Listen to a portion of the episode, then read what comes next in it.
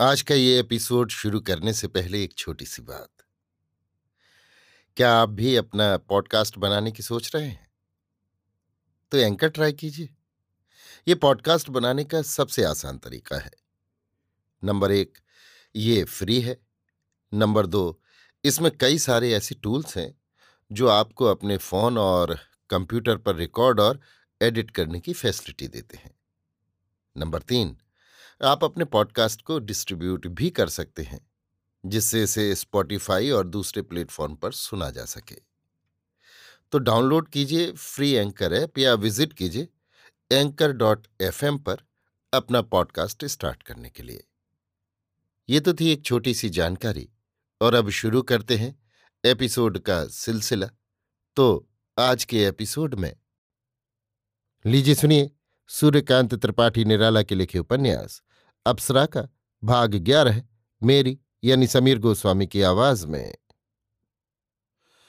दर्द पर एक चोट और लगी, कनक कलेजा थाम कर रह गई। वज्र की तरह ऐसे ही लोग कठोर हुआ करते हैं। पहले जीवन में एकांत की कल्पना ने जिन शब्दों का हार गूंथा था, उसकी लड़ी में यति भंग हो गया। तमाम रात प्रणय के देवता के चरणों में पड़ी रोकर भोर कर दिया प्रातःकाल ही उनके सत्य आशीष का कितना बड़ा प्रमाण। अब वो समय की सरिता सागर की ओर नहीं, सूखने की ओर बढ़ रही थी। जितना ही आंसुओं का प्रवाह बढ़ रहा था, हृदय उतना ही सूख रहा था। बरामदे से चलकर वो फिर पलंग पर पड़ रही। कलेजे पर सांप लौट रहा था। कितना अपमान। यही वो राजकुमार था, जिसने एक सच्चे वीर की तरह उसे बचाया था। छी छी, इसी दृढ़ प्रतिज्ञ मनुष्य की जबान थी। तुम मेरे शरीर की आत्मा हो। तुम मेरी कल्पना की तस्वीर हो। रूप की रेखा, डाल की कली, गले की माला, स्नेह की परी, जल की तरंग, रात की चांदनी, दिन की छा हो। ये उसी राजकुमार की प्रतिज्ञा है। कनक ने उठकर बिजली का पंखा खोल दिया। पसीना सूख गया। हृदय की आँच और तेज हो गई। इच्छा हुई, राजकुमार को खूब भली बुरी सुनावे। तुम आदमी हो। एक बात कहकर फिर भूल जाने वाले तुम। तुम आदमी हो। तुम होटलों में खाने वाले मेरे हाथ का पकाया भोजन नहीं खा सकते। ये कौन थी? होगी कोई। मुझसे ज़रूरत? ना, इधर गई है। पता लेना ही चाहिए। ये थी कौन? मैना मैना सामने खड़ी हो गई। गाड़ी जल्द तैयार करना। रात ही को राजकुमार के चले जाने के बाद कनक ने गहने उतार डाले थे। जिस वस्त्र में थी, उसी में जूते पहन खटाखट नीचे उतर गई। इतना जोश था जैसे तबीयत खराब हुई ही नहीं। खोजने जाऊँ? न। नीचे मोटर तैयार थी। बैठ गई। किस तरफ़ चले? ड्राइवर ने पूछा। राजकुमार की मोटर सियालदह की ओर गई थी। उसी तरफ़ देखती रही। इस तरफ़। दूसरी तरफ़ वेलेस्ली स्क्वायर की तरफ़ चलने के लिए कहा, मोटर चल दी। धर्मतल्ला मोटर पहुँची तो बाएँ हाथ चलने के लिए कहा, वो राह भी सियालदह के करीब समाप्त हुई है। नुक्कड़ पर पहुँची तो स्टेशन की तरफ़ चलने के लिए कहा। कनक ने राजकुमार की मोटर का नंबर पीछे से देख लिया था। सियालदह स्टेशन पर कई मोटर खड़ी थी। उतर कर देखा, उस मोटर का नंबर नहीं मिला। कलेजे में फिर नई लपटें उठने लगी। स्टेशन पर पूछा, क्या अभी कोई गाड़ी गई है? सिक्सअप एक्सप्रेस गया। कितनी देर हुई? सात पाँच पर छूटता है। खड़ी रह गई। कैसी आदमियत देखा, पर मिलना उचित नहीं समझा। और मैं? मैं पीछे लगी फिरती हूँ। बस। अब अब मेरे पैरों भी पड़े तो मैं उधर देखूँ नहीं। कनक चिंता में डूब रही थी। भीतर, बाहर, पृथ्वी अंतरिक्ष, सब जगह जैसे आग लग गई है। संसार आँखों के सामने रेगिस्तान की तरह तप रहा है। शक्ति का, सौंदर्य का एक भी चित्र नहीं देख पड़ता। पहले की जितनी सुकुमार मूर्तियाँ कल्पना के जाल में आप ही आप फंस जाया करती थीं। अब वे सब जैसे पकड़ ली गई हैं। किसी ने उन्हें इस प्रलय के समय अन्यत्र कहीं विचार करने के लिए छोड़ दिया है। कनक मोटर पर आकर बैठ गई। घर चलो। ड्राइवर मोटर ले चला। कनक उतरी के एक दरबान ने कहा, मैम साहब बैठी हैं। कनक सीधे अपने पढ़ने वाले कमरे में चली गई। मैम साहब सर्वेश्वरी के पास बैठी हुई बातचीत कर रही थी। राजकुमार के जाने के बाद सर्वेश्वरी के मन में आकस्मिक एक परिवर्तन हो गया। अब वो कनक पर नियंत्रण करना चाहती थी, पर उसे मनुष्य के स्वभाव की बड़ी गहरी पहचान थी। कुछ दिन अभी कुछ न बोलना ही वो उचित समझती थी।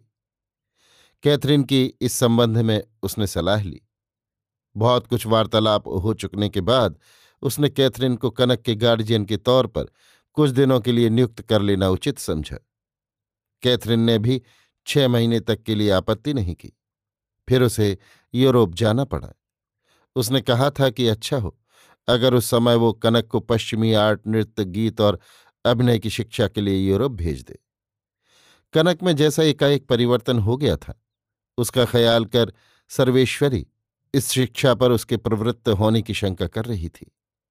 अतएव कैथरीन को मोड़ फेर देने के लिए नियुक्त कर लिया था। कनक के आने की खबर मिलते ही सर्वेश्वरी ने बुलाया।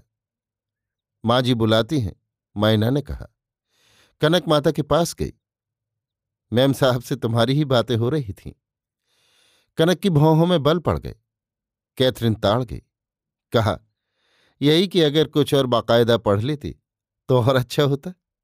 कनक खड़ी रही, तुम्हारी तबीयत कैसी है? अच्छी है। कनक ने तीव्र दृष्टि से कैथरीन को देखा। यूरोप चलने का विचार है? हाँ सितंबर में तय रहा। अच्छी बात है। सर्वेश्वरी कनक की बेफांस आवाज़ से प्रसन्न हो गई। माता की बगल में कनक भी बैठ गई। विजयपुर के राजकुमार का राज तिलक है। कनक काँप उठी।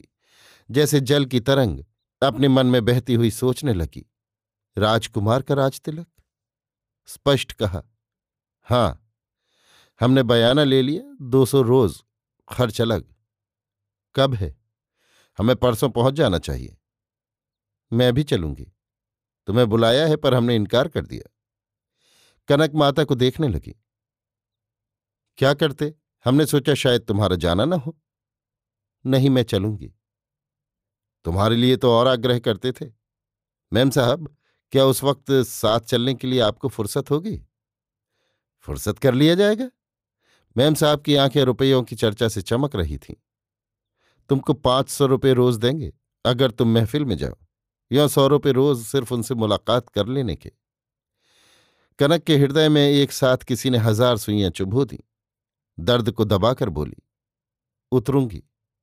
सर्वेश्वरी की मुरझाई हुई लता पर आषाढ़ की शीतल वर्षा हो गई। ये बात है, अपने को संभाल लो, तमाम उम्र खराब कर देने से फ़ायदा क्या? हृदय की खान में बारूद का धड़ाका हुआ। करुण अध खुली चितवन से कनक राजकुमार का चित्र देख रही थी, जो किसी तरह भी हृदय के पट से नहीं मिट रहा था। कह रही थी, सुनते हो, पुरुष, ये सब मुझे किसकी गलती से सुनना पड़ रहा है? चुपचाप दर्द को थाम कर? तो तय रहा हाँ तय रहा तार कर दिया जाए। कर दीजिए। तुम खुद लिखो अपने नाम से। कनक झपट कर उठी, अपने पढ़ने वाले कमरे से एक तार लिख लाई राजा साहब, आपका तार मिला। मैं अपनी माता के साथ आपकी महफिल करने आ रही हूँ। सर्वेश्वरी तार सुनकर बहुत प्रसन्न हुई। सुनो, कैथरीन कनक को साथ अलग बुला ले गई। उसके चेहरे पर हवाइयाँ उड़ रही थीं। कनक के स्वभाव का ऐसा चित्र उसने आज ही देखा था। वो उसे ऊपर के कमरे में बुला ले गई। वहाँ अंग्रेज़ी में कहा तुम्हारा जाना अच्छा नहीं। बुरा क्या है? मैं इसीलिए पैदा हुई हूँ। राजा लोग मैंने सुना है, बहुत बुरी तरह पेश आते हैं। हम लोग रुपए पाने पर सब तरह का अपमान सह लेती हैं। तुम्हारा स्वभाव पहले ऐसा नहीं था। पहले बयाना भी नहीं आता था। तुम यूरोप चलो। यहाँ के आदमी क्या तुम्हारी कद्र करेंगे? मैं वहाँ तुम्हें किसी लॉर्ड से मिला दूँगी। कनक की नसों में किसी ने तेज झटका दिया। वो कैथरीन को देख कर रह गई। तुम क्रिश्चियन हो जाओ, राजकुमार तुम्हारे लायक नहीं। वो क्या तुम्हारी कद्र करेगा? वो तुमसे दबता है, रद्दी आदमी। मैडम, कड़ी निगाह से कनक ने कैथरीन को देखा। आँखों की बिजली से कैथरीन काँप उठी। कुछ समझ न सकी।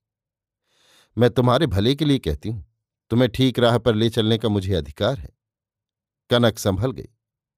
मेरी तबीयत अच्छी नहीं, माफ़ कीजिएगा। इस वक्त मुझे छुट्टी दीजिए। कनक को देखती हुई कैथरीन खड़ी हो गई। कनक बैठी रही। कैथरीन नीचे उतर गई। इसका दिमाग इस वक्त कुछ खराब हो रहा है। आप डॉक्टर की सलाह लें। कहकर कैथरीन चली गई।